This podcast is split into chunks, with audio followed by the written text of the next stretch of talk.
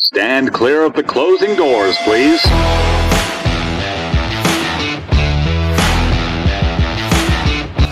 Hey, baby, let's go out there like a bunch of crazy dogs and have some fun.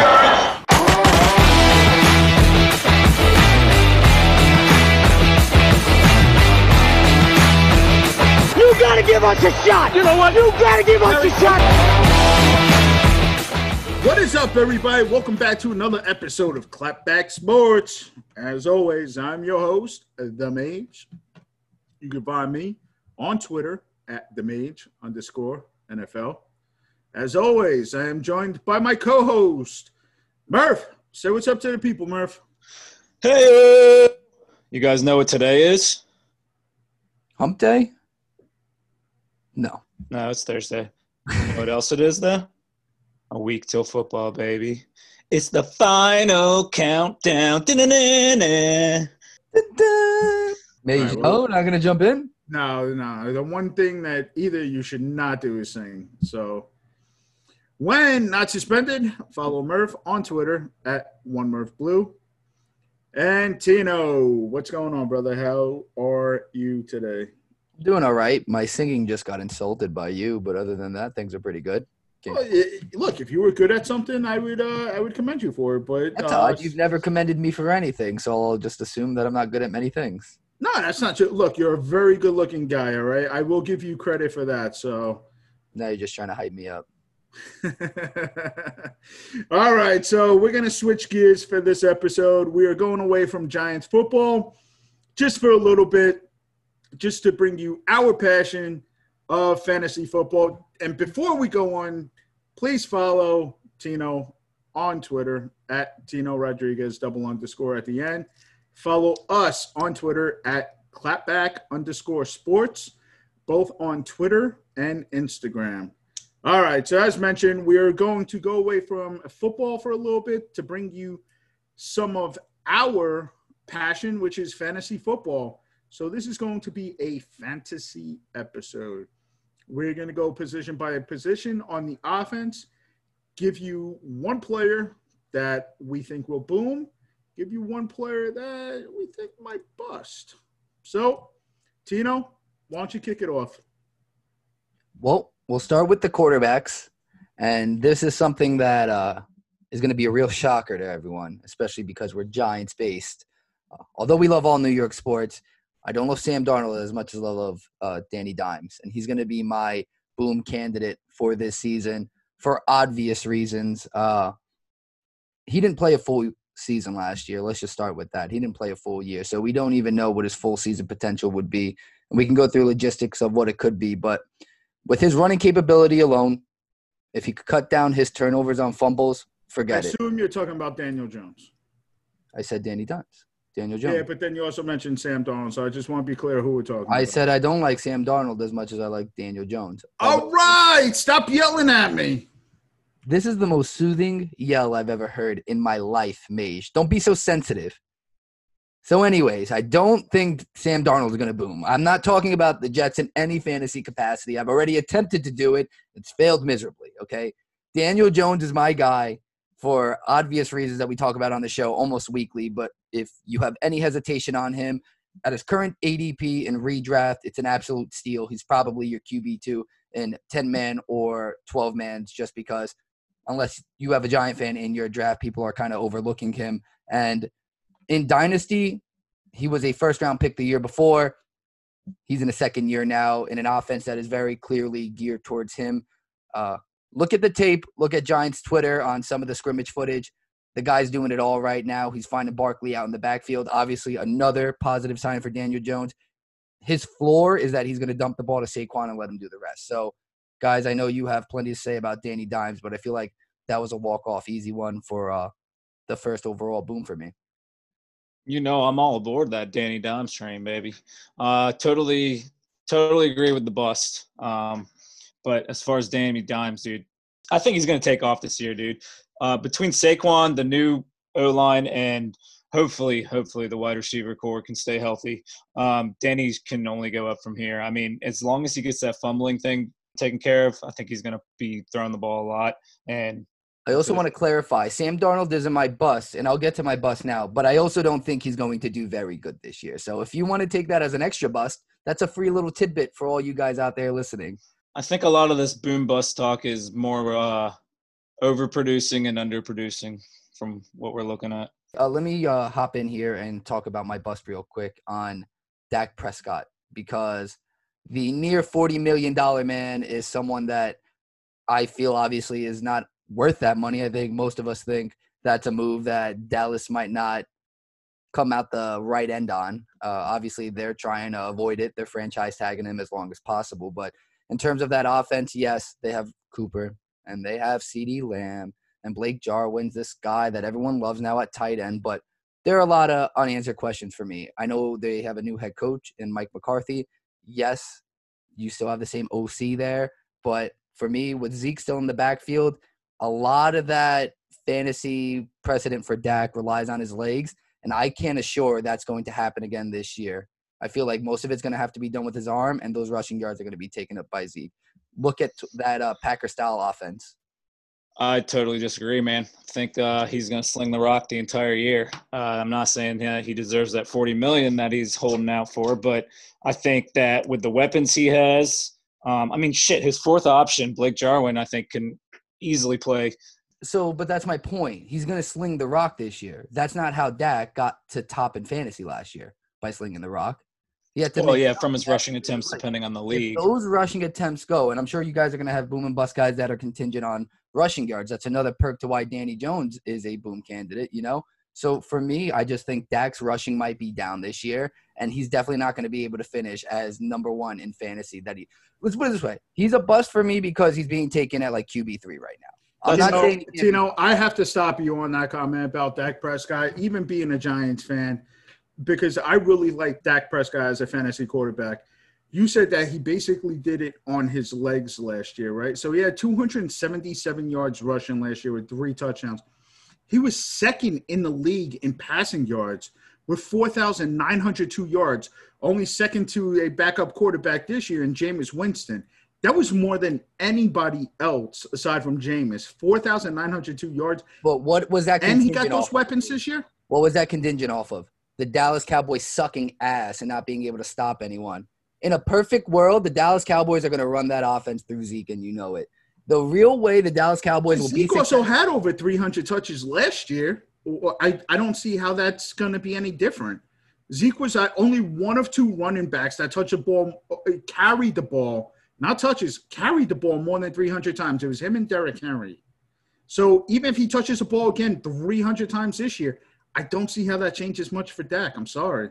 Dak is not finishing top three. That could be my waterboard bet. You can just waterboard me when he doesn't finish top three. And let me tell you this the only perk to Dak Prescott's game as a fantasy player is that he does not turn the ball over.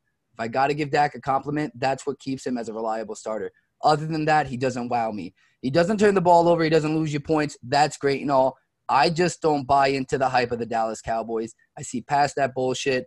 I just don't think he is the player that everyone kind of makes him out to be. Again, he's demanding that amount of money that kind of speaks to who he thinks he is. And I just don't think he's that. I would rather Deshaun Watson, who's fallen about three quarterback spots below him, two or three below him over Dak Prescott. This is what it's all about, boys, disagreeing and talking shit. So I will respect him as your bust. I I'm somebody that thinks that Dak is definitely disrespected. But move on. I will give you my boom candidate for this year. So he's going to look a lot more favorable in redraft leagues than in dynasty. But one guy that you could definitely get late in the fantasy drafts is Gardner Minshew. And I really like him a lot this year. He played in 14 games last year. He um, only passed for 3,200 yards, but his touchdown to interception ratio was unbelievable. It was almost one to four. So he had 21 touchdowns with six interceptions. And you talked about Dak Prescott. This is another guy that can do it with his legs. He had 344 rushing yards last year. So he finished 21st in terms of fantasy points per game. So I really like uh, Gardner Minshew this year. And especially now with everything that they're going on, I mean, you know, no Leonard Fournette. Aside from DJ Chark, I don't really believe in any of those uh, wide receivers there in Jacksonville. They just traded Ronnie Harrison today. If they're going to be playing from behind, they're going to be slinging this ball all over the place. I'm loving Gardner Minshew even more after all these moves. Again, great redraft quarterback. I still like him for dynasty. I know that some of you will disagree, especially you, Tino. But um, I think if Jacksonville does end up with the first overall pick next year, I know a lot of people are going to say that they're drafting Ter- Trevor Lawrence, and he's such a great college talent. It's kind of hard to not see them taking him. But man, this team has so many holes to fill. They could literally get a ransom from somebody for Trevor Lawrence. I agree, man. I think uh, in Jay Gruden's offense, you're always going to have a, a, lot of passing attempts. Um, and then on top of that, with the defense being kind of gutted lately with trades, and obviously it, they're in pretty much full tank mode. Ah, uh, from a dynasty standpoint, I'm kind of hesitant, man. I mean, I, I totally agree with your point. They shouldn't draft Trevor Lawrence at first if they have that opportunity. If because I mean, I think you're going to learn a lot about Minshew this year. Uh, they're going to be down in the dumps. They're going to be losing, and you're going to really learn a lot about Minshew as a quarterback as far as you know what kind of weight he can put on his shoulders. So I'm with him in the long run. Um, I wouldn't draft another quarterback because it seems like you definitely have a viable option. Uh, but redraft, definitely taking him. Standard, taking him. Dynasty, I might be trading him right now, man.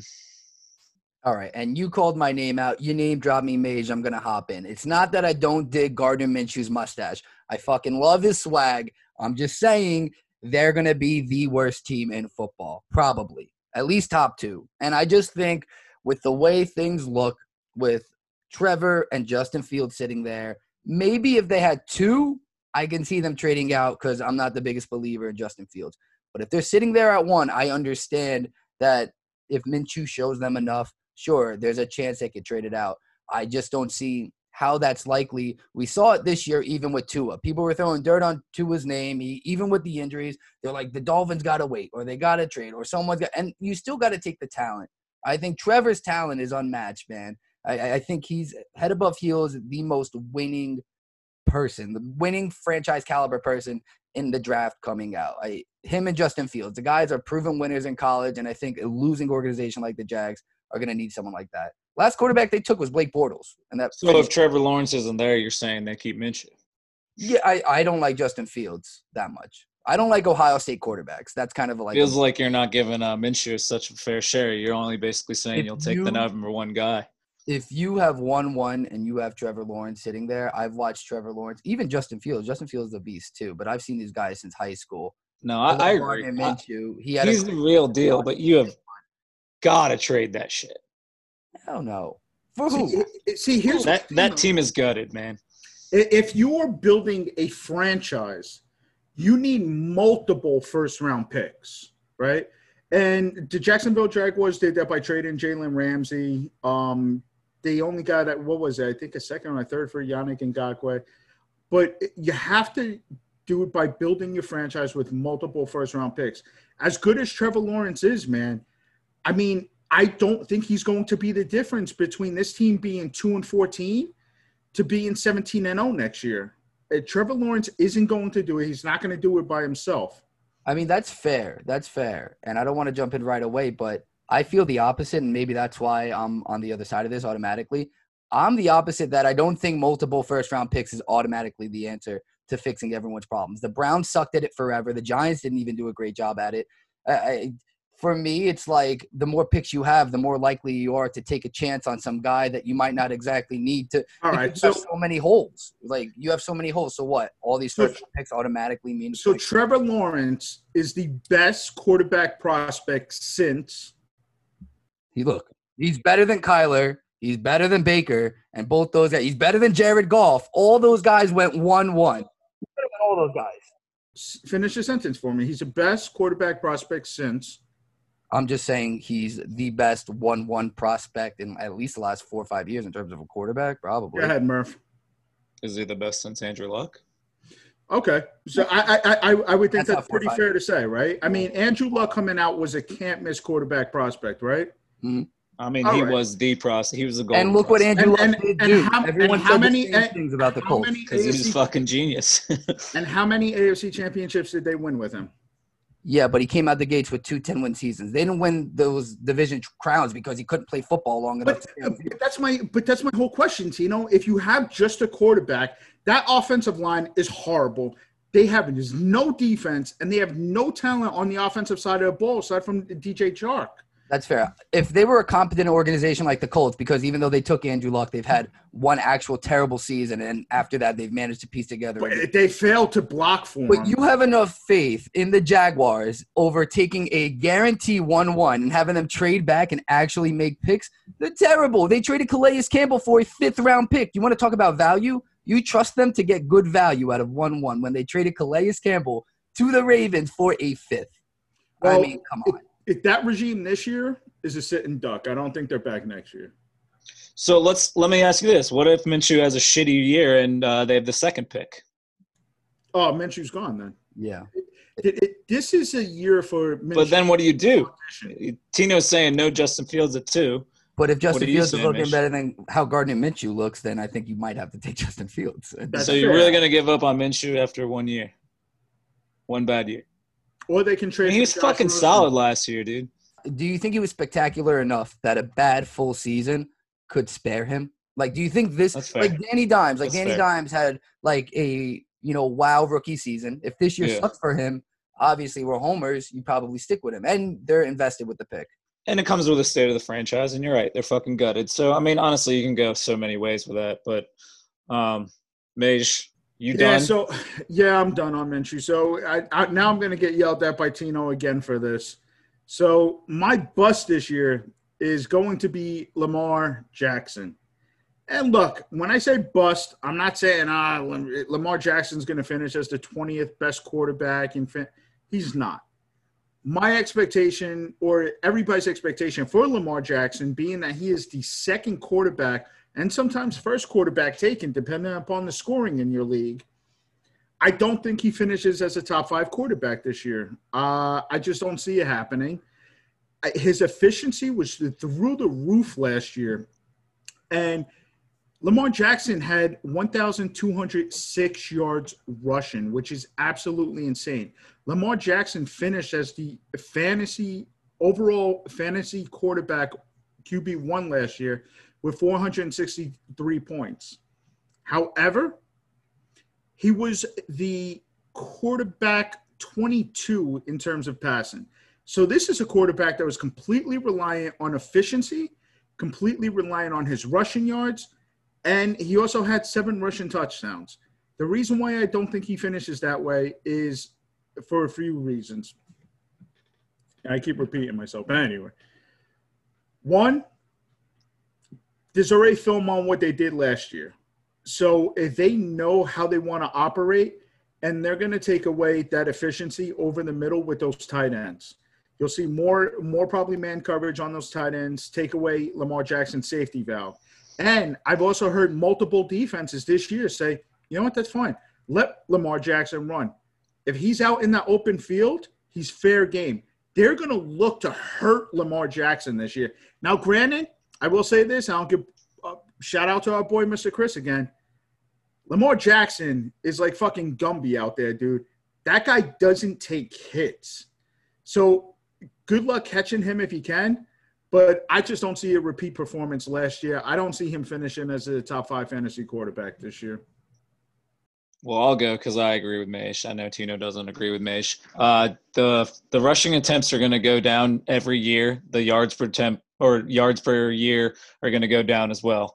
Uh, why you can't keep running your quarterback like that? Your franchise guy two years in. One of those Gumby hits eventually is going to be a not a Gumby hit, and you're going to be fucked with RG three as your starter. So you know, I think we're going to slowly see the athlete of Lamar certainly turn into more of a quarterback of Lamar, but that doesn't mean he can't do it with his feet. He's Well, just not, to going to be off, not to cut you off either, Murph, but they also drafted J.K. Dobbins this year, fuck you, man. and that goes along with Mark Ingram.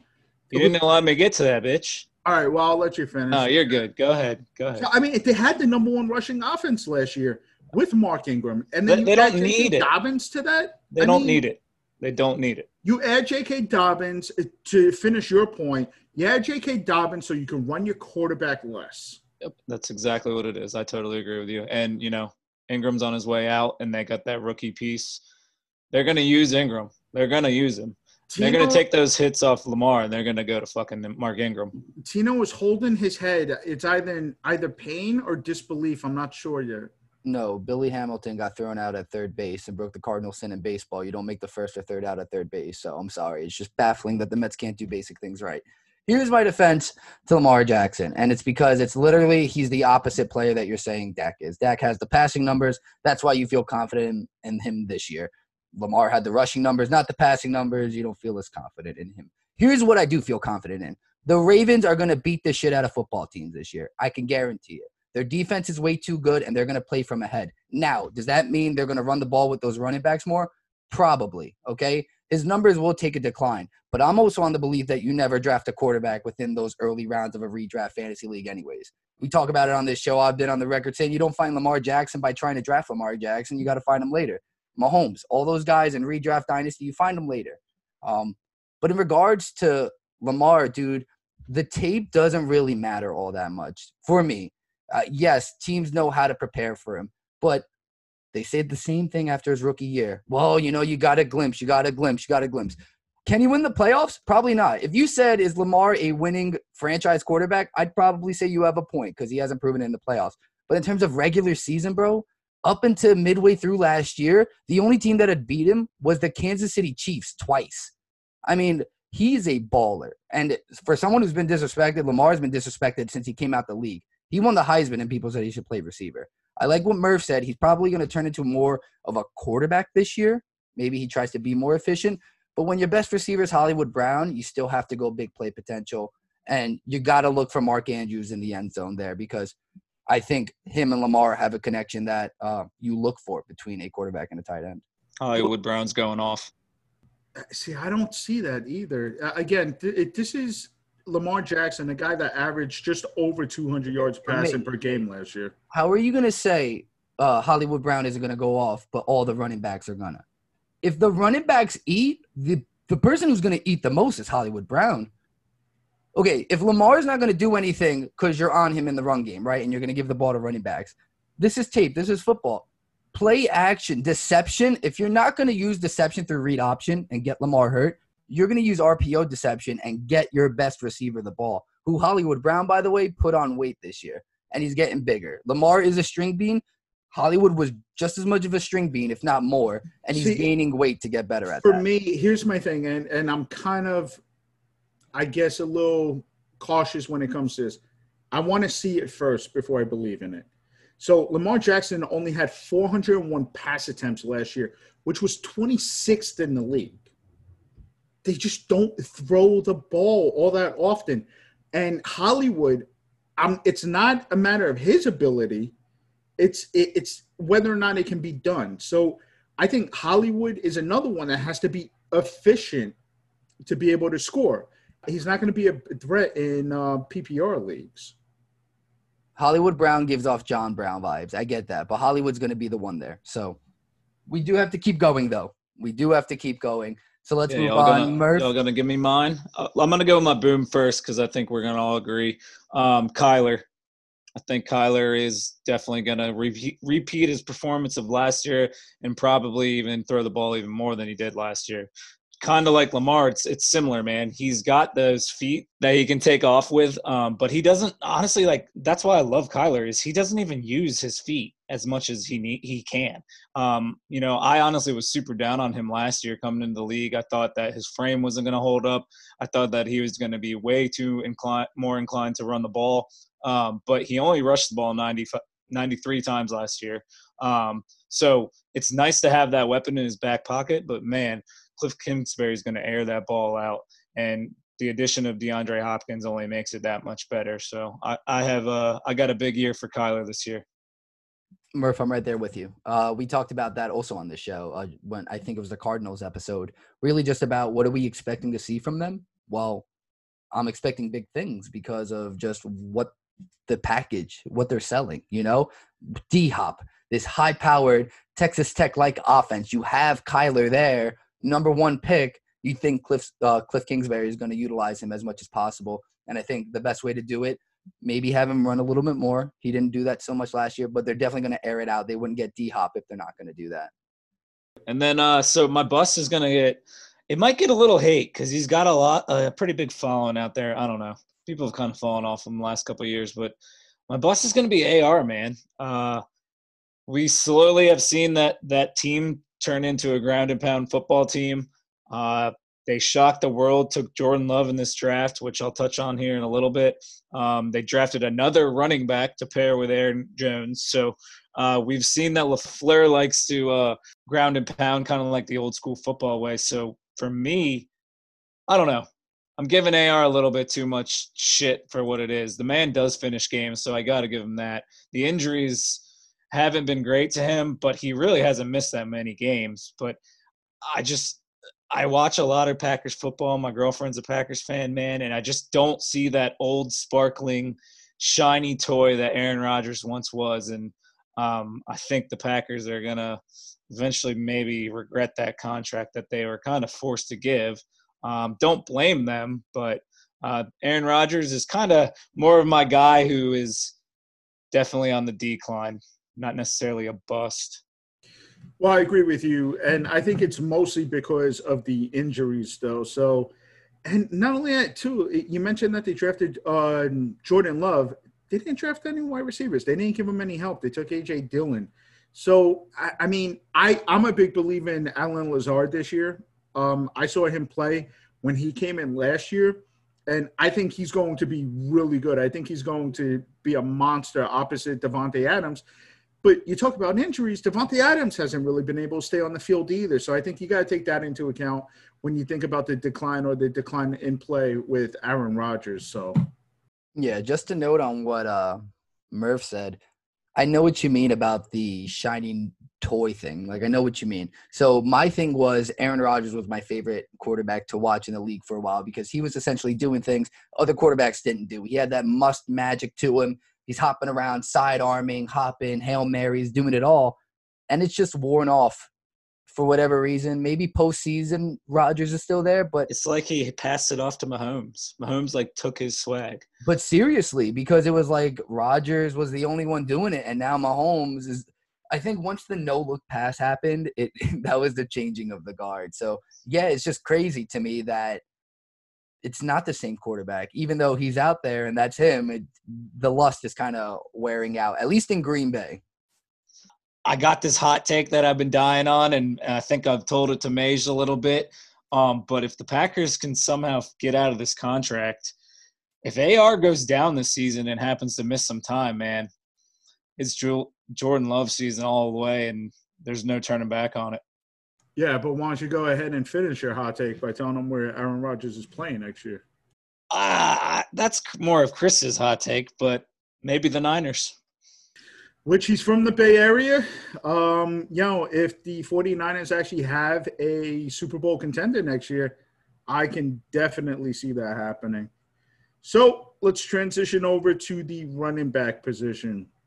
I will start with my boom Zeke.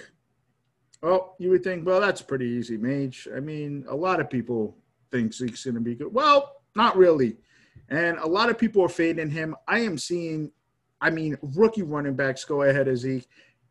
This used to be a no brainer in who the first three picks would be in Dynasty and most redrafts.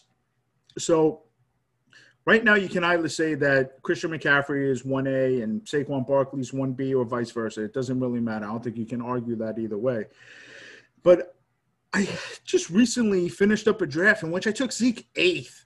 I mean, that's ridiculous to me. And the idea that Tony Pollard is going to play into some sort of role here, I just don't see it. Zeke has been a 300 touch guy. He's going to continue to get the ball that offense is going to move through Zeke. Oh, well, Mage, I mean, come on, Mike McCarthy, right? He hates his running backs. Yeah, you know who doesn't? Jerry Jones. Jerry Jones is paying him 20 fucking million dollars. I guarantee you, they're going to have another sleepover if fucking Zeke doesn't get that football. And he's going to say, hey, Mike, listen to me. I'm paying Zeke $20 million. You better fucking use my Ferrari. That's like parking that Bugatti in the trailer park meme that we've been seeing. I'm not buying it. Zeke is still a top three running back for me. Continue to fade him. Continue to trade him if you want. Hey, I got Zeke dirt cheap. I traded Zeke for, I forget what it was, J.K. Dobbins and I think Jalen Reagor. I'll take it. I mean, I just don't see it. I'm not understanding the fade. I mean, what about you guys? So, I mean, I like Zeke. Uh, what's there not to like about Zeke? So, I've had the fourth overall pick in a redraft and a dynasty this year. And by popular demand, I had to take Zeke. Uh, he fell the one spot to me. Obviously, it's not a drastic fall, but I have seen him fall deep, like you're saying. Uh, for me, it's a it's a no brainer. I haven't let him fall past four because I feel like at that point it'd be a steal. Even when he had issues last year and he was going to miss games, he was going to hold out. I still took him late in the first and got extreme value out of him because he's just that fantasy piece, man. That Dallas Cowboy running back thing, it, it's a real thing. He's always going to have value on the ground, and his he's just dynamic in the passing game. He has been since he was in college, and yeah, I mean Zeke solidified. He's a top three fantasy back in you know year in year out. Best running back in the NFL, man. I, I don't really have much more to say on that. I don't know why anybody would be fading him. I understand the McCarthy thing, but like like Mage said, Jerry Jones isn't giving McCarthy. Well, actually, Jerry Jones isn't having a sleepover with McCarthy if if he's not gonna get Zeke involved in his offense. I mean, Zeke's gonna get a bunch of checkdowns first of all, but I think Zeke is also gonna be involved in the passing game. But I mean, you're not to see you're to see a, some of the same old McCarthy, but you're to see a little bit of a running game that is part of McCarthy's offense. I mean, Kellen Moore's still to be calling the, the plays, so um, I don't know why anyone be fading Zeke. I wouldn't be letting Zeke get past three or four, honestly, in any format. Um, Zeke's my my dude. I don't care. I'm a Giants fan. Zeke and Saquon are the two best running backs in the NFL, no doubt. So Zeke is the one player I'm buying. So the player that I am fading, and I know a lot of people aren't going to like this, but I really don't give a shit. I am fading Miles Sanders. And the reason for that too is I think his ADP has just gotten out of control. I think that it's way too high right now. And this is a guy that's already injured. Have you seen anyone draft Miles Sanders over Zeke? I'm genuinely I'm curious because I would have to done a lot of drafts. I would have to double check, but that was the one thing I thought of, and I was going to actually lead with that one player that's being drafted ahead of Zeke, and it might have happened in one or two leagues, but not not many though. And and here's my thing too, right? I don't think that Miles Sanders is going to be the workhorse. I don't think he's going to be a bell cow. I don't think he's going to be the only back in that on that roster that's going to touch the football. One guy that I'm really buying late that I think is going to have really good value is Boston Scott, man. I saw this guy against the fucking New York Giants. This guy is a spark plug. He reminds me of a younger Darren Sproles. He doesn't need a lot of touches to do a lot with the football. I mean, it, he's just he's just somebody that's there. He does he, he does what he has to with the touches that he gets. I mean, I'm looking at last year's stats, and over the last five weeks, Miles Sanders was the running back nine. He finished with 15.9 um, fantasy points per game. Over the last three weeks, let's see, Boston Scott was a running back 15 with 13.4 and Miles Sanders was the running back six with 18.6. So that's not a big gap there for me, especially over that last three week span. I mean, Sanders was the running back 16 and Boston Scott was a running back 15. Man, I, I'm really liking Boston Scott a lot this year, late in dynasty drafts, uh, even redraft if you have the bench space. All right, I'm going with a little different approach here because uh, Andy Reid typically has he's typically good at having running backs in his stables. Jay Ajayi, LeGarrette Blount, Sproles, Scott, Clement, Sanders. Pederson rolls with the backs, man. He rolls full stable. I don't care what anyone says. Miles Sanders might be the lead back in that backfield, but you can bet your ass that Boston Scott is definitely touching the ball. Corey Clement might be involved in the passing game a little bit. I mean, dude, that's just what Pederson does, man. Uh, I, am fading Sanders big time. I'm not touching him till probably, dude. People, you, people are gonna think I'm crazy, but like 13 through 15. I'm just not about it. There's other people I'd rather have. Yeah, I mean, I agree. I agree. Uh, I've seen Miles Sanders a few times. Uh, depending on the board, I tend to go with guys over him in the second round. I've seen him fall all the way to the third. It really depends on what your situation as a team is, but and kind of what your philosophy is. But the thing with me and the Eagles, like you said with Boston Scott, is just it tends to be a running back by committee a lot. So I don't know. I, I'm I'm hesitant on that. Uh, speaking of uh, running backs by committee, my boom and bust has one for both. However, I'm gonna go with the second guy for my boom here. Uh, someone I've talked about before. I really like Kareem Hunt this year. Uh, former NFL rushing leader. Obviously, has had his issues with the law and smoking weed. But aside from that, actually, no, he also hit that girl the one time. But aside from those two things, he is a very good running back in the NFL. Last year, he played eight games. Eight games.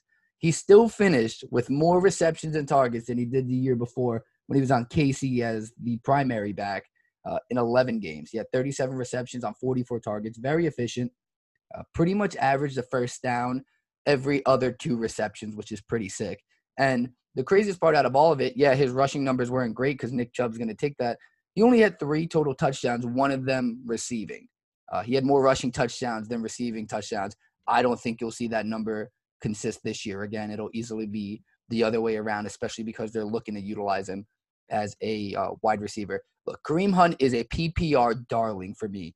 Uh, seriously, he had two games last year. He missed half a season, came back and put up a 14 point fantasy game. Again, didn't have rushing numbers, didn't have touchdown numbers. He only had two games where he didn't have double digit fantasy points in full PPR formats. Uh, I think concussions are a lingering problem in the NFL, at least with players, especially with running backs. Chubb is showing early signs of that in training camp. that continues to linger, Hunt's going to be a RB1 if it doesn't linger, I think he has standalone RB3, even RB2 value because of just the sure-handedness of him putting up uh, double-digit points. Yeah, no, I agree with you. I like uh, Kareem Hunt, although I think that Nick Chubb is also being undersold too. I know we've talked about it here, but Nick Chubb's advanced stats in terms of yards after contact and um, just his ability to break tackles, I think is highly underrated. Um, I do own Nick Chubb in a few leagues, so for that, I hope that Hunt does bowl bowl out and get traded so he can finally get the fuck out of Nick Chubb's hair. But I do have Kareem Hunt in a few leagues as well. I like him a little bit later. I, I think he's going to be somewhere in between between that 12 and 15 point range in PPR leagues. So you like Stefanski though, at least as a running back type coordinator. So again, if that concussion does linger, I mean, to my point, Hunt does have that upside. I mean, out of all handcuffs that are probably out there, he has the highest upside to turn from a 12, 15 point player to the guy could put up 20 to 25 points in a given week because he's going to take in what Chubb isn't putting out anymore. Yeah. I'm not too big on Chubb, man. Or, I mean, uh, Hunt. I just, the Chubb part scares me, but I could see him getting some receptions. So, from a dynasty standpoint, I would definitely buy him. Um, but I'm not, I don't think I'm touching him in redraft or, or standard or anything like that.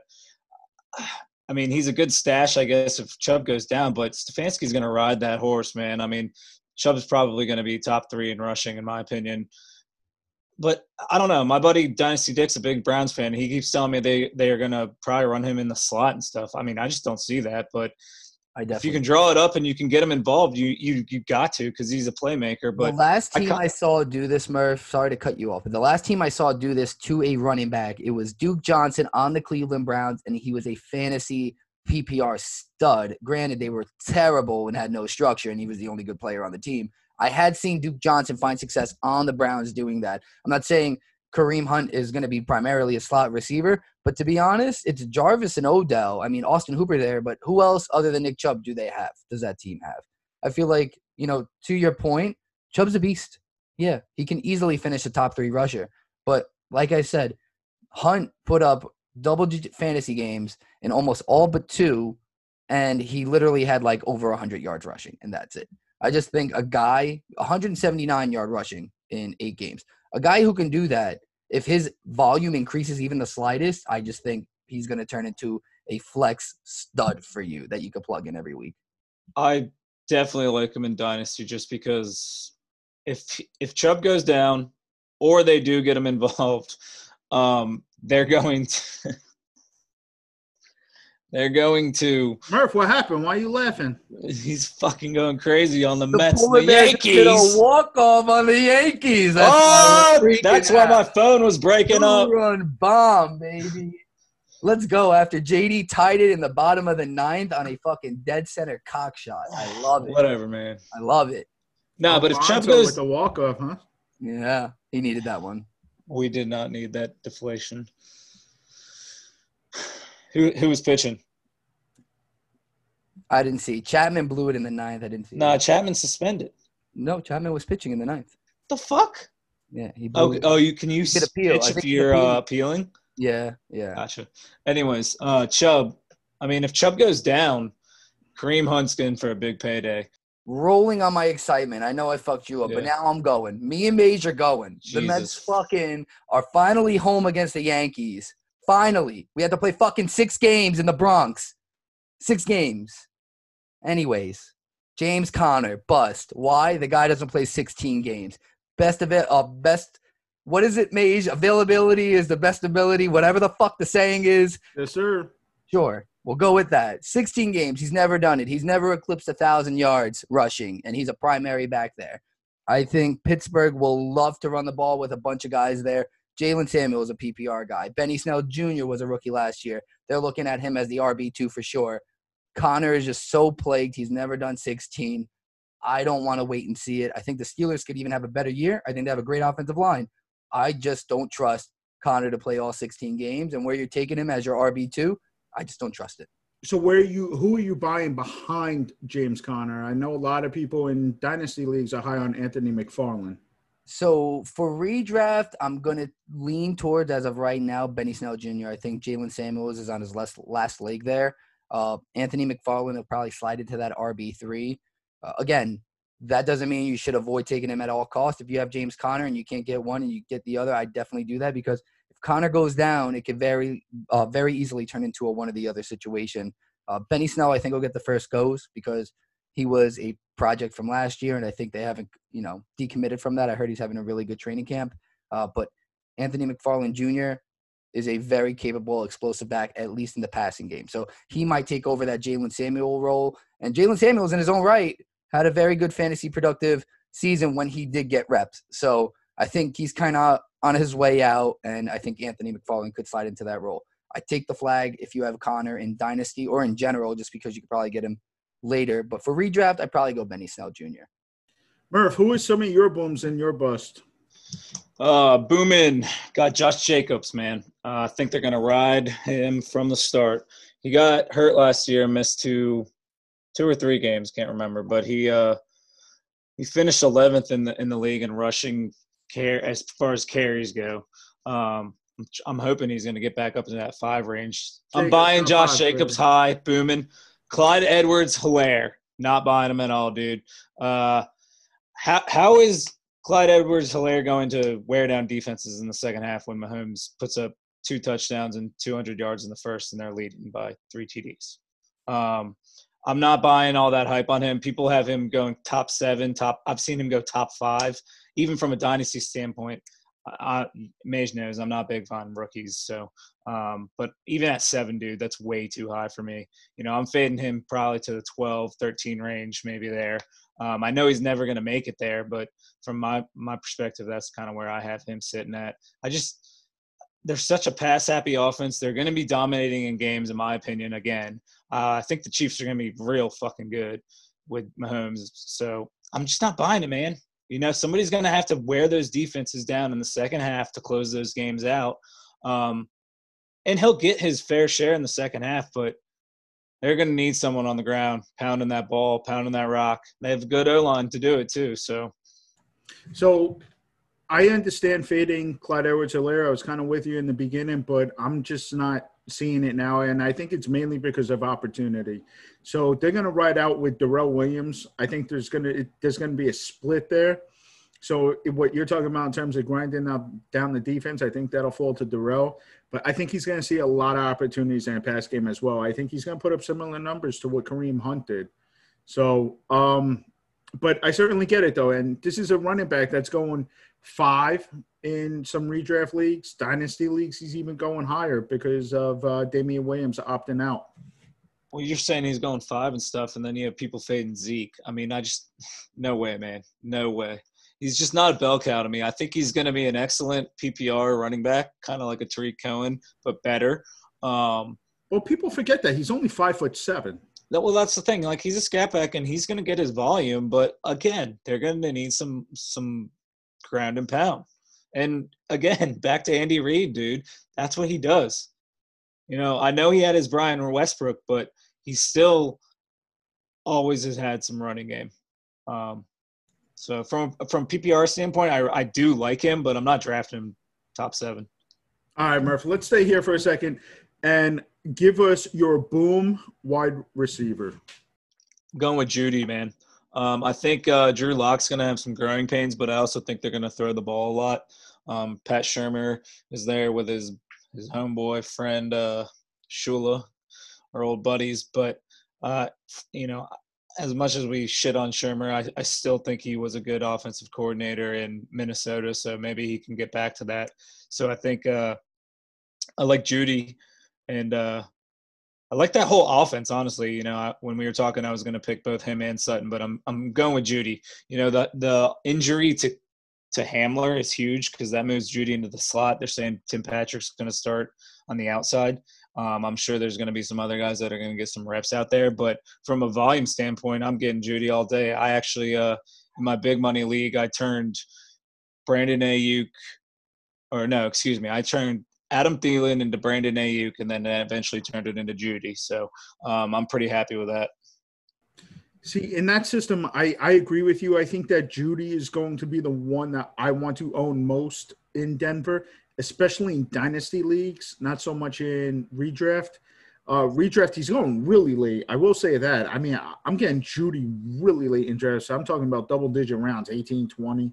So, um, but in dynasty, I would rather own him over Courtland Sutton just because I think he's a better route runner. I think he's going to get more of the opportunities there as well.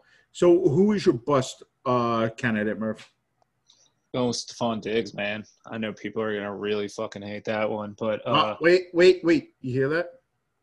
I think that's Johnny crying. Uh, is that Bills Mafia crying? Is he a Bills Mafia fan now? He's a he's a Browns fan, Bucks fan, Bills fan. Uh, nah, Stefon Diggs, and it's not because he's bad. I'm just I'm just fading him a little bit, man. I I, kind of liked what they had going with John Brown and honestly Cole Beasley. I know those guys are aging and they got to replace them and stuff. Um, they gave up a lot for Diggs, so obviously they're going to get him involved. But you know, unless Josh Josh Allen is going to fix that deep ball, um, and maybe Diggs is that that piece that fixes that. Um, I just I still like Cole Beasley and John Brown. I rather just like pass on Diggs and get those guys later. Um, and then there's always there's Gabe Davis there too. So and they've said he's had a pretty good camp. So I'm I'm fading Diggs a little bit, not necessarily bust potential, but um, I'm not buying high on him at all. That's fair. I do like Gabe Davis too. At least in Dynasty, I had just taken him in the fifth round of my Dynasty. Uh, I've heard nothing but really good things from him out of camp. I've heard he made uh, several spectacular plays and he makes them look easy. So that's definitely someone for Dynasty. And he could have beaten into either uh, Beasley or Diggs. So I guess we will see how that goes for Josh Allen. Uh, I'm to go boom here first. And this is to be a, I guess, a boom for Mage's guy, his boom at quarterback, Gardner Minshew, because I'm to go DJ Chark. Uh, someone a lot of people are forgetting about. I've saw I've seen a lot of love for Laviska Shenault recently because of Leonard Fournette being traded away. I think he's going to be able to get some production now, sure. But if you're telling me who's going to benefit the most on a terrible team like the Jags, it's going to be DJ Chark. If he stays healthy, just put together a thousand yard season. I think his build at that level. He had 73 receptions last year. He had eight touchdowns. I mean, who else is going to score touchdowns there? Uh, I mean, we made the joke. They their tight end situation, Josh Oliver and Tyler Eifert. I mean, come on. Uh, I'm not. I'm just not sold that anyone really outside of DJ Chark is someone you could really rely on on this offense. And I think where he's being drafted, if you go running back, running back, running back like Mage likes to do, you can probably end up getting Chark pretty deep, and he could turn out to be a wide receiver one for you because, like we talked about in that first segment, the Jags aren't going to be a very good team, and uh, Minshew's going to have to throw to someone, and I think that's going to be Chark. I think he's the one to feed off at the most. Agree and disagree. Um, I'm actually kind of buying up all Jags players, man, because I just like the volume, like you were saying. They're gonna be getting beat, so they're gonna be on offense a lot. I like Chris Thompson. I, I actually do. I think that you know that's a nice stash. I was lucky to get him early. Um, but I mean, obviously, let me just throw in a sneaky buy that's probably still on your waiver wire, even in dynasty leagues. Is Dede Westbrook playing out of the slot this year?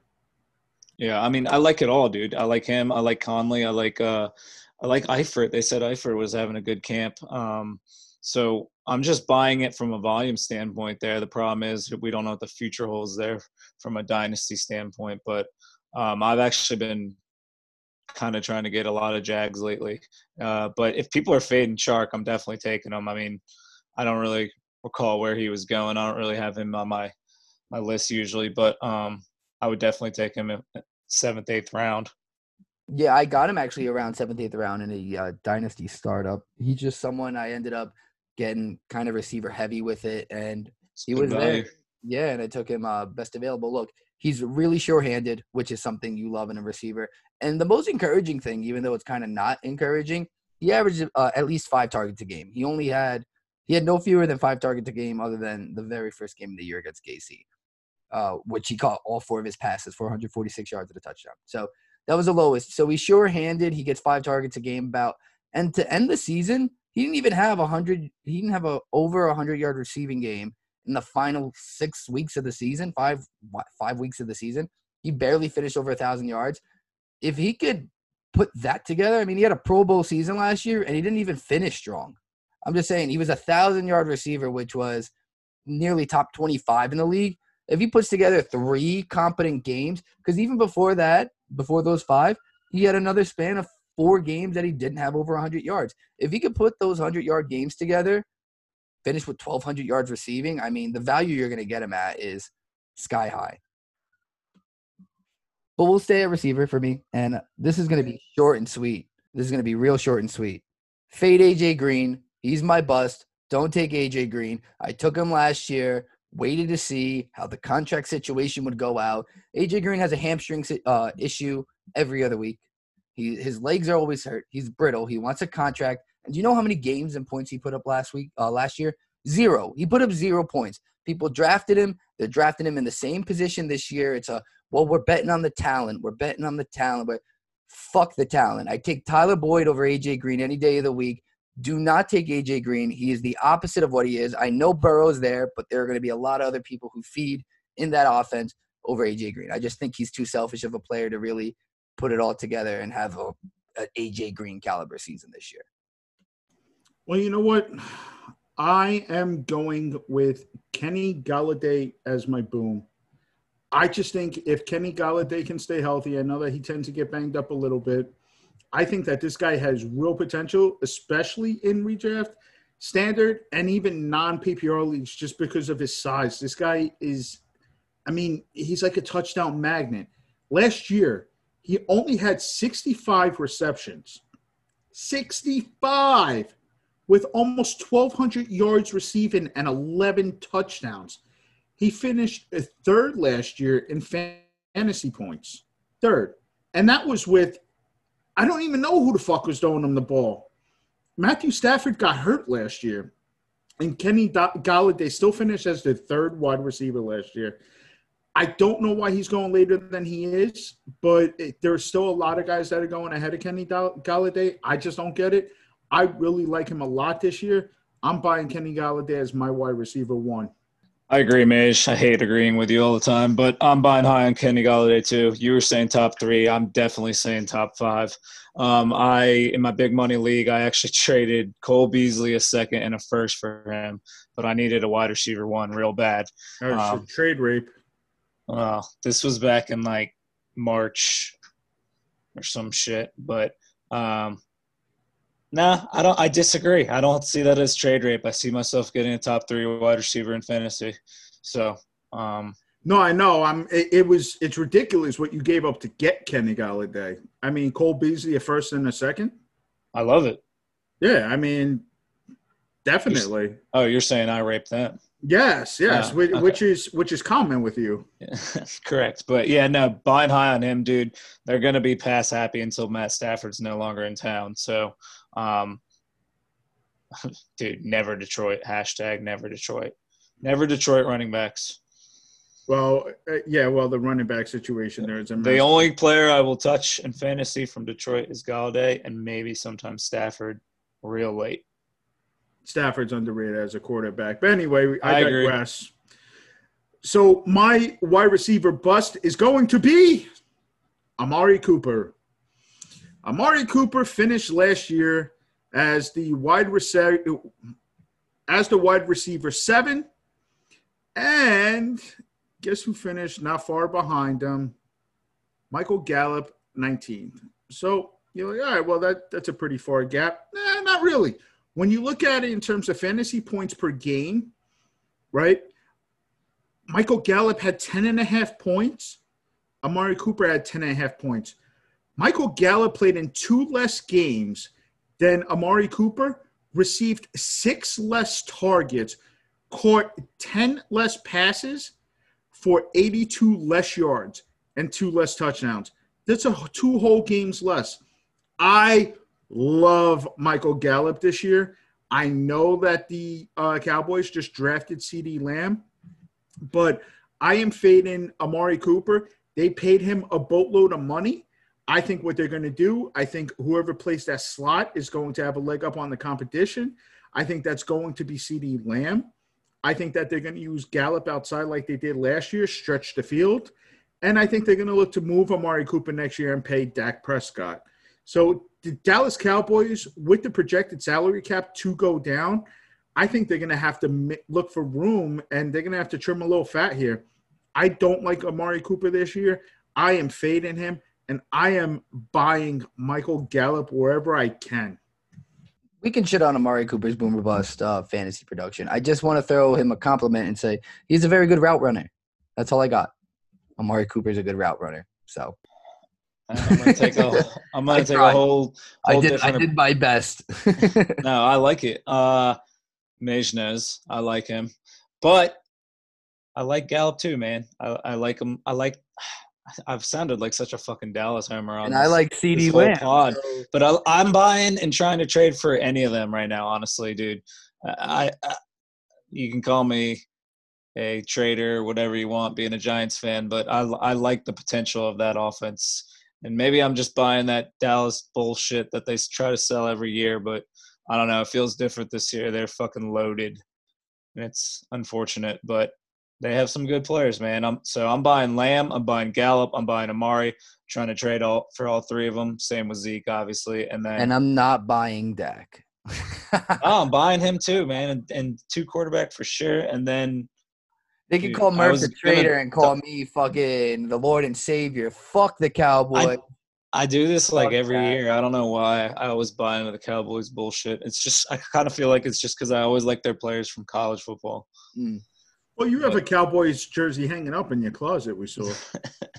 No, I sure Wait, don't. wasn't Murph a Dallas Cowboy cheerleader at one point in time? Wasn't he on like the the? Pre- he, he, pre- he tried out. Yeah. Free surgery. Well, that's good, man. Though That's awesome, though. I'm glad we could have a Dallas Cowboy contributor on this podcast. Uh, yeast infections kept him off the field quite a bit, though. Moving on to tight end. Mage, who's your boom?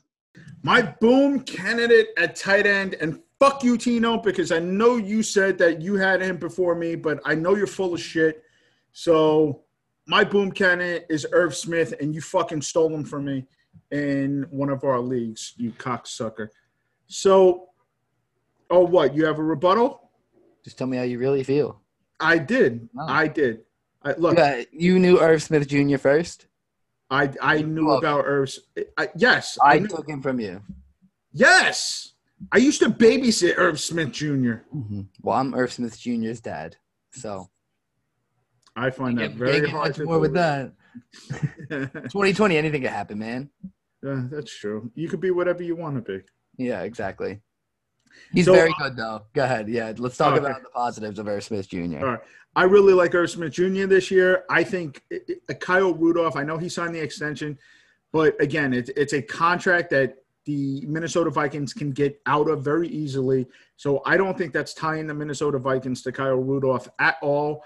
Also, too, I'm just not. I think Justin Jefferson is going to really boom in this offense. I really like Justin Jefferson a lot as one of the rookies. And he's somebody that you can get a little bit later that people kind of fade in. Be quiet about that. You know, keep that all a little secret. But anyway, one person I'm not buying is Adam Thielen. I just don't think Adam Thielen is a little bit older. I had this conversation yesterday with Fantasy Football, that little immature prick, whatever the fuck he is, but trying to get uh, multiple plays for me, and he didn't even realize it. But Jamison Crowder outscored Adam Thielen last year. I'm not buying Adam Thielen as a wide receiver one this year. I'm just not. I think he needs somebody opposite. Now, granted, Justin Jefferson can be that guy, but Justin Jefferson made his money in the slot as well. You can't have all these slot wide receivers. So I think they'll both play outside, and I'm really liking the emergence of Irv Smith Jr. as that tight end slash wide receiver three out of the slot, and he's going to be a red zone threat.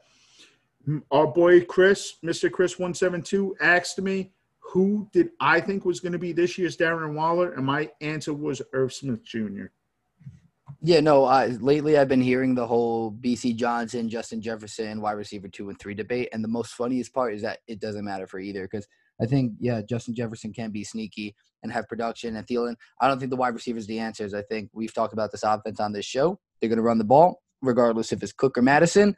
And I think that two tight end set is going to really play into Irv Smith Jr. He's going to go inside and kind of be a decoy while Rudolph is a blocking tight end or slide out to the slot. I really like him. I think he's sure-handed as well. And that's the biggest thing, man. And in PPR leagues and whenever you're just evaluating talent, guy who drops the ball a lot is going to find reasons to take himself on the uh, off the field. You know, injuries aside, you want to find a guy that's going to keep himself on the field, make plays, and be sure-handed. He's a guy I think you can trust to uh, keep on your team, and when he has the opportunity, he's going to make the most of it. He's been rotting on my taxi squad, man, and I'm I'm ready to unleash him, but I'm I need them to help me out, man. I, I don't understand the Rudolph thing. I- guess I do from a leadership perspective and whatever, but you know they're going to be a ground and pound offense, so they probably are going to have a lot of two tight ends on the field. Like you guys said, they're a little limited at wide receiver. Um, I, want Irv to break out. I think he can. Um, I've been dangling him around in trades and stuff, and people just devalue the shit out of him. So, I mean, I'm going to hang on to him. Um, they spend a third round pick on him, dude. They got to get him involved. Trade him They to me. Trade him to me, please. I don't think I have him in NAR leagues, but I mean, again, the Vikings they spend a third round pick on him, so they got to get him involved. Kind of like we just talked about, you got to get guys on the field that you know have talent. Um, so I'm hoping that he can break out. I, I just I'm hesitant. He's a, he's a kind of a trade piece to me right now, but nobody values him. So I just You're I'm not gonna- going to. It, there, there are certain players in fantasy, and when it comes to trades, I will say this: there are certain players in fantasy that you're just not going to get equivalent value for. If you try to trade Alvin Kamara right now, you're not getting anywhere close to what his value is on the field. Irv Smith is another one of those guys. People just see him as a tight end two. They'll sell you some sort of smack as to why he's not going to be a tight end one. You bring up the slot debate, they're going to say, ah, yeah, well, they always say that's training camp. Look, that's fine. Hold on to him. Let him create his own value. Trade him for a ransom later, especially in tight end premium leagues. But I'll move over to my bust, and no surprise here. Lamar Jackson was my quarterback bust. I'm going with Mark Andrews. This is another guy that he has, I don't want to say trouble staying on the field, but this is a guy that has some injury concerns. We saw it last year with Mark Andrews playing that many snaps. He just he has a difficult time staying on the field. Mark Andrews finished as the tight end two last year. All right, but in terms of points per game, he finished as a tight end three. Well, that's great. He only had 852 yards receiving last year amongst all tight ends. That was best for fifth in the NFL, which is still decent.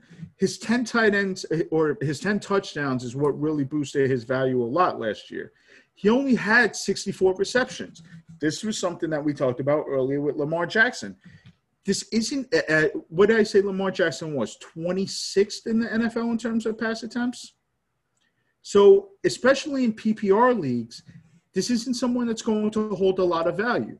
You're looking at Travis Kelce that had 97 receptions, Darren Waller with 90, George Kittle with 85, Zach Ertz with 88. I mean, there are a lot of wide receivers ahead of Mark Andrews, especially in tight end premium leagues. Mark Andrews finished seventh in terms of receptions.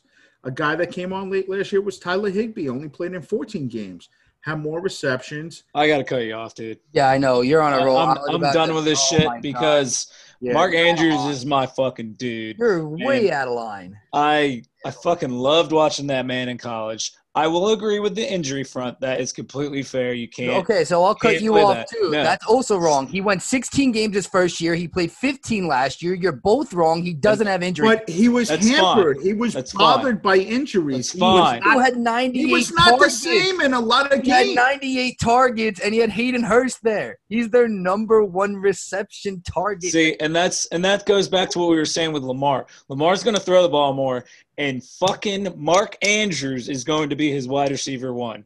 And you're fading Hollywood Brown, so who the fuck is catching the ball there, Mage? No one, because Lamar's not throwing it. Bullshit! you said he was.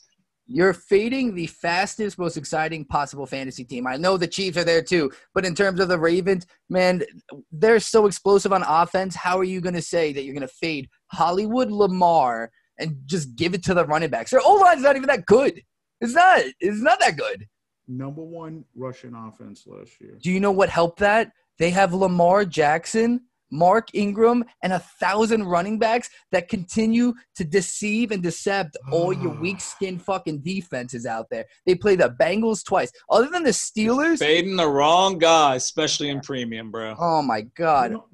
In premium, he doesn't catch the ball. What are you he, talking about? Okay, he caught the ball sixty-four times last it's year. It's called He's the premium league, Murph, because you get additional points for catching the ball. Okay, George Kittle caught eighty-five balls last year. Mark Andrews caught 64 balls last year. Lamar Jackson's going to throw the ball more this year. Mark Andrews is going to be a wide receiver one or two in that offense. He's going to get back up into the George Kittle range if he can stay healthy. He's going to get 80 receptions, dude. This isn't just like Murph said. I've liked him since college too. He was at Oklahoma with Baker. I followed him since then. This isn't just some guy who's just come onto the scene. No, Mark Andrews has been a beastly tight end since he came out the fucking womb. Look at his size. He's a beast, okay? Yes, every tight end gets hurt, Mage. They all have durability issues. It's gonna happen to Kelce and Kittle eventually. They're fucking unicorns. It doesn't stay all like right, that. All right, so so let me so let me ask you a question then. Because you're the one that wasn't concerned about Mark Andrews' injury concern, right? You say, oh, fine, whatever. People get hurt. He was bothered last year in games clearly with injuries, right? He played, but he was clearly bothered by him the most snaps he played last year was 57% against Seattle. That was the most snaps he took all year long. Because Hayden Hurst was on the team, Mage. So what do you think's going to happen when he's expected to play 100% of his snaps then? He's not going to play 100% of the snaps, and you know that. Look, you say he's uh, playing, right? Nick Boyle, great. Right? Okay, he's hampered. I remember it specifically. I'm a Mark Andrews dynasty owner. He went down in week 15 against the Bills, right? He got dinged up. One reception, three targets, 14 yards. His worst game of the year, his lowest production total. You know what he did the next two games to end the year? Four receptions on seven targets, 52 yards, touchdown. Six receptions, nine, 37% uh, nine targets, of the snaps. I'm, All right, ladies. Man. I'm telling you. This is good shit. You're fading the wrong this guy. This is good shit. This is good shit. I will fade who I want, and I will fade you too if I have to. All right. You know what? I'll transition. We're going Boom. from we're going from Mage's mystery injury plague tight ends who aren't actually injury an Mystery! Actual injury plague tight end in TJ Hockenson, okay? He couldn't get a full productive rookie year out of him. That's going to be my boom candidate because he's a first round tight end pick. And I literally don't know what a full production uh, production of a season could look for Hockenson in an offense that's going to sling the ball and be behind a bunch. You love Stafford, you love Golladay. I think Hockenson had one shining moment there in the beginning of the year against Arizona that we were like, ooh, ah, and everyone bought into him. And it didn't exactly pan out that way because of his concussions and all this bullshit. Tight ends tend to take the next step in the second year, anyways. Rookie tight end struggle, second year tight ends kind of come on the scene. And he's almost going undrafted in redraft league. So I think you're getting a steal with TJ Hockenson there if he could stay on the field in offense that will definitely produce in the passing game because their offensive line is terrible. I think you're gonna see him, TJ And then I'm going to fade. Here's a controversial one. Uh, Zach Ertz. It's not that controversial, but they have a two tight end uh, set over there in uh, Philly land. I think Goedert, yeah, he got knocked out cold, but he's not going anywhere. If he broke his jaw, maybe they'd have a better shot at getting him off the field, but he didn't. Uh, he just got knocked out cold. So Goedert's going to be there to eat touches. I think Ertz is still the best receiver on that team, so he's going to draw a lot of double coverage like he did last year.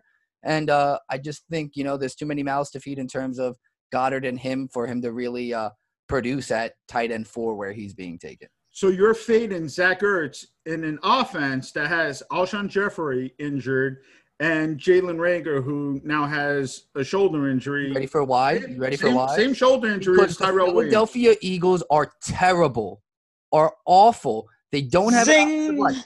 Do you know what helps a tight end? You know what helps a tight end get open? You see how he like flew his hair back like that, man? You literally said you're fading Miles Sanders. You're fading a running back on the Eagles. You want to know why I would fade Eagles running backs? Because their offensive line is fucking terrible. Jason Peters is the best lineman they have left at this point. He doesn't even want to play for them because they're going to underpay him. They need him to play left tackle now. They don't have two guards. They don't have a tackle. It's a fucking wash. And, and the Eagles are terrible. You're fading the best offense in football last year. The Eagles were not that. They're literally a laughing stock. Fuck the Eagles. Fuck the Cowboys. Ertz, Dak, all of them. And you, Mage. Fuck you too. I just saw that uh his contract negotiations broke down with the Eagles, so uh might be looking at free agency. So I don't know. I, I mean, I, I kind of agree, dude. Mage Ertz is probably going to get some receptions. There's no one else, but it's a volume thing for me. I, I I'm taking Ertz. I mean, I don't know why you're fading him, Tino. I'm not You're just- you're just like- I'm stirring the pot. Yeah, you're just stirring the pot and you're just being a Giants fan. But I mean, I'm not. I'm not. I'm trading him away in Dynasty. Mhm. Uh, I might draft him in redraft this year, but this will probably be the last year. Um, but I mean, let's move over to my shit too, because this is I don't know. I don't know. It's kind of like Ertz too, because it's kind of like writing on the wall. Um, my my bust is going to be Austin Hooper. You know, I, he ate last year, but I think he was also a product product of his environment as well. Um, the ball was just being flung around there in Atlanta. He had the volume. He had all the opportunity. Now he's going to Cleveland. They're probably going to have two tight end sets. They're going to probably mimic, mimic kind of like we were talking Minnesota. Um, they're going to be pounding the ball, and you know you guys have high expectations for Chubb, so add him into the mix too. There's just there's only so many mouths you can feed, and I mean he had 75 receptions last year. I see that being more like 50 this year. Um, even even if they do trade in, in Njoku, um, I still see the receptions going way down. Yeah, no, I agree with that. Uh, tight end in a new system. I think he had a career year with Atlanta last year, so it's going to be hard for him to uh, replicate that, especially on a new team. And he just got paid, so he has no more reason to really ball out to that extreme anymore. Well, don't forget what um, Kyle Richardson said on the uh, podcast that we had him on for the fantasy preview was that the absence of a run game last year really kind of helped Hooper, in his opinion, because you know a lot of his receptions, I believe he mentioned, came within five yards um, in lieu of a running game to try to keep the ball moving, keep the chains moving. So I agree with you. Um, Hooper, I was very high on last year. Murph, you know that. He Hooper was my tight end to own. I got him in almost every draft last year late, and it really paid off. So Uh, let me cut you off real quick. Are you a big Hurst fan then too? What Kyle said kind of changed my mind a little bit about Hurst. But I'm coming back to the Hurst camp. So the first person that I was really high on this year was Hayden Hurst, and I tried to get him everywhere I could. And actually, he was available in some orphan uh, leagues that I took over. He was on the free agency, so I scooped him up as much as I can.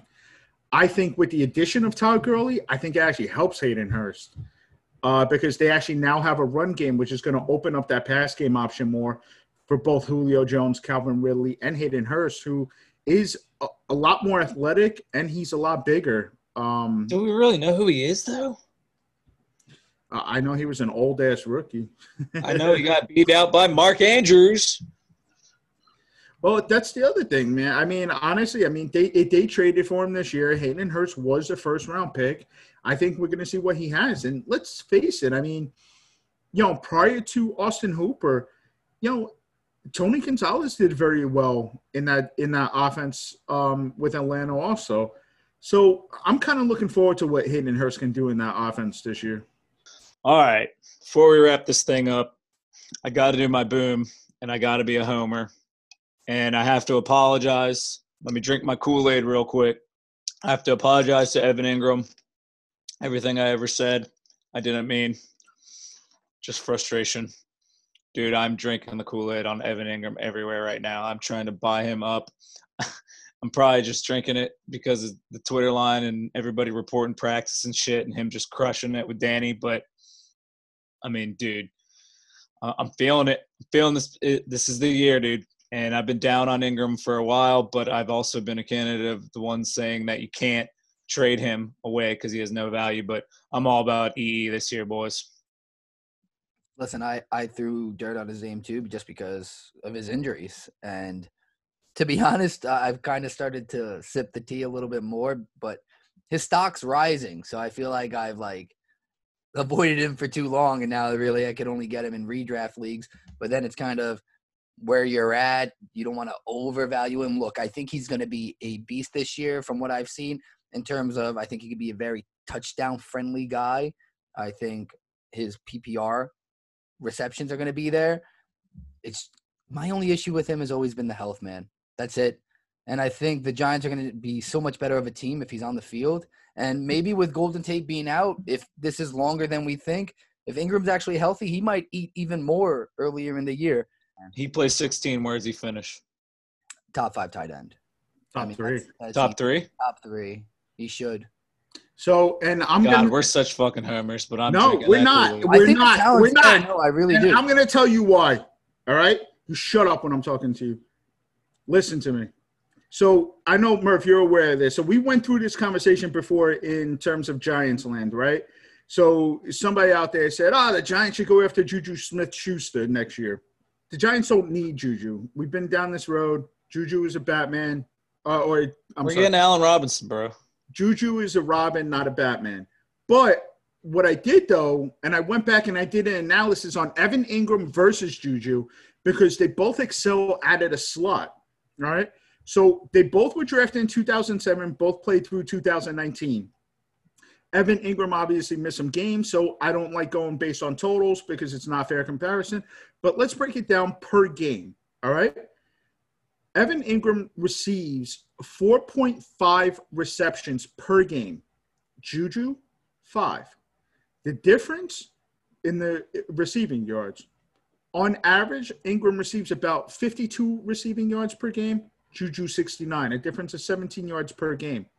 No difference in the touchdowns, 0.4 for each of them. So you're telling me if you have a healthy Evan Engram, right, over a 16 game schedule, he's not going to put up close to wide receiver one numbers? I mean, I have no argument, Brand. I have none. I mean, I'm I'm all in, dude. It was his boom candidate, Mage. Yeah, I mean, I, I mean, no, I, I I, think I he know you're making a, I know No, you're making a, uh, we're talking you're about making a point for our listeners, but I mean, right. Well, honestly, we're talking about him. What can he be over a 16 game schedule? Right. Yeah, right? yeah. So right? I get it in terms of the boom, but the actual statistics, if you need a comparison, Juju might be one of his closest Yeah, no, that's kind of fair. comparisons there. So if you're buying Juju as a wide receiver one, as a wide receiver two, in you know second and third rounds of dynasty drafts, maybe a little bit later. It's funny too because people in the fantasy community that we play with that aren't Giants fans are now all suddenly all in on Evan Engram. It's funny. I don't. I know we're we're Giants fans, Kool Aid drinking and stuff, but it's out there, dude. You know, it's no bullshit. Evan Evan Engram's in for a big year if he can stay healthy. All right, so that wraps up the tight ends. But I want to ask you guys a question because I'm sorry, we got to start getting um, the Jets involved in this New York podcast, right? So we talk a lot about about the Giants. Who are you guys buying on the New York Jets this year in terms of fantasy? Let's start with Tino. Chris Herndon. I said I was going to buy Jamison Crowder, and then I heard he started fumbling a bunch during training camp, and now I'm hesitant maybe Denzel Mims, at least in dynasty perspectives. Uh, he could be a sneaky play just because someone's got to catch the ball there. Herndon's the guy with the highest potential, you could say, just because he's another guy like Engram. We haven't seen the whole thing yet, but I think they could utilize him really well in that offense. So Herndon's probably the guy for me. You stand on Le'Veon Bell this year, Tino. I think Le'Veon Bell is a great fucking player. I saw his wheel route in the end zone. I saw him catch a touchdown if they utilize him right. Allegedly, this came out today that they squashed the beef, Gase and Bell. That it was a misunderstanding on the whole. He held him out with the hamstring injury thing. And I am still not. Gore's getting carries. I'm not sipping that exactly. Gore's, Gore's getting, getting carries. But to be honest, though, I uh, I have Lev in a dynasty league and just took Michael Perine in the third round, and I feel really really happy about that. I think Perine has exploded in uh, training camp. I knew he had a lot of potential out of Florida. Um, Just shaking his head because he likes Perine too, and he's going to say that I took it from him too. I literally have Le'Veon Bell and had to take him Mage as my handcuff, but I think he has tons of talent. He avoided a major injury, and it's only an ankle sprain. He may not get looks right away. Gore's probably going to get them instead, which is why the Jets will suck. But um, listen, I think Lev's a talent. I'd buy him in Dynasty redraft. I can't tell you what the fuck's going to happen this year with the Jets, but he's probably going soon. It's going to happen. I have a rebuttal for Le'Veon Bell, but Murph, I want to hear your opinion first on the Jets and who you're buying. Uh, well, Mage like he knows this. I like to go wide receiver twos a lot, so I'm I'm big on Crowder. I, I like the reception standpoint there and the volume that he's going to get. Uh, then I'm going to be a cheap bastard. I like uh I like stashing Perriman up. Why not? I mean, why not? He he's shown that he can play a role on a team. Um, and then, uh, dude, if you can get Frank Gore, why not? Why not? Adam Gase is like the type of guy that will like Le'Veon will say something to him in mid game and like he's he'll get like half the carries that he was projected to get. Yeah, like Adam because like yeah, that's just how Adam Gase operates. Like it's so fucking obvious. And Le'Veon, dude, I mean, cool. Le'Veon's a great player, but like you can't tell me there's not something off with that man. He was right about a lot of shit in Pittsburgh, but I mean, at the same time, I would buy Le'Veon for cheap, but I'm probably not drafting him anywhere high. I mean, he's a talent, obviously, but I'm not trading for him right now. So Le'Veon, if I'm not mistaken, he's 28 years old, but he does have the year off from football, right. which gives him an extra dog year or two if you want to consider that. But how are you guys feeling about Le'Veon Bell if the rumors are true that Adam Gase wants to use him more in the slot? I mean, you put your weapons on the field like we've been saying this whole episode. See, I'm telling you, so for me, in the right situation, just because I tend to go running back heavy, I kind of like a little bit what both of you guys are saying. I think Jamison Crowder is my wide receiver one in um uh for the Jets. I love the fact that he's just gobbling stuff, short yardage, PPR monster, and then the yards after catch. I think I, am excited to see what Breshad Perriman can do this year in uh, this offense. I think he has potential to also uh, put up a lot of numbers. Denzel Mims, I would stash in Dynasty. LaMichael P. Perine, I, I mean, that's my guy, dude. I, I've been all over him. I love his size. Adam Gase just wants somebody that can just run downhill. That that's definitely going to be Perine too. So Sam Darnold, I, I think that Sam Darnold could be a really good quarterback in this league. I just don't think we're going to see it with the Jets, and I don't think we're going to see it with Adam Gase. But okay, fair on Gase, but at the same time, they've gotten they've put shit around him now, so there's no excuses. And JD, like I, I kind of like I'm not going to lie, I like what Joe Douglas has done for them. Um, I think he's going to be good for them. I also think Joe Douglas is going to want his own coach. And sometimes with a new coach comes a new quarterback. And if Sam Darnold isn't going to produce with what he has now, I mean, he got him a left tackle and a right tackle. They're not the best in the world, but whatever. Um, he got him, I believe they got him a center as well. Uh, but you know, he's got wide receivers. He has a couple tight end options. He had a good connection with Ryan Griffin last year. So, like, I don't know.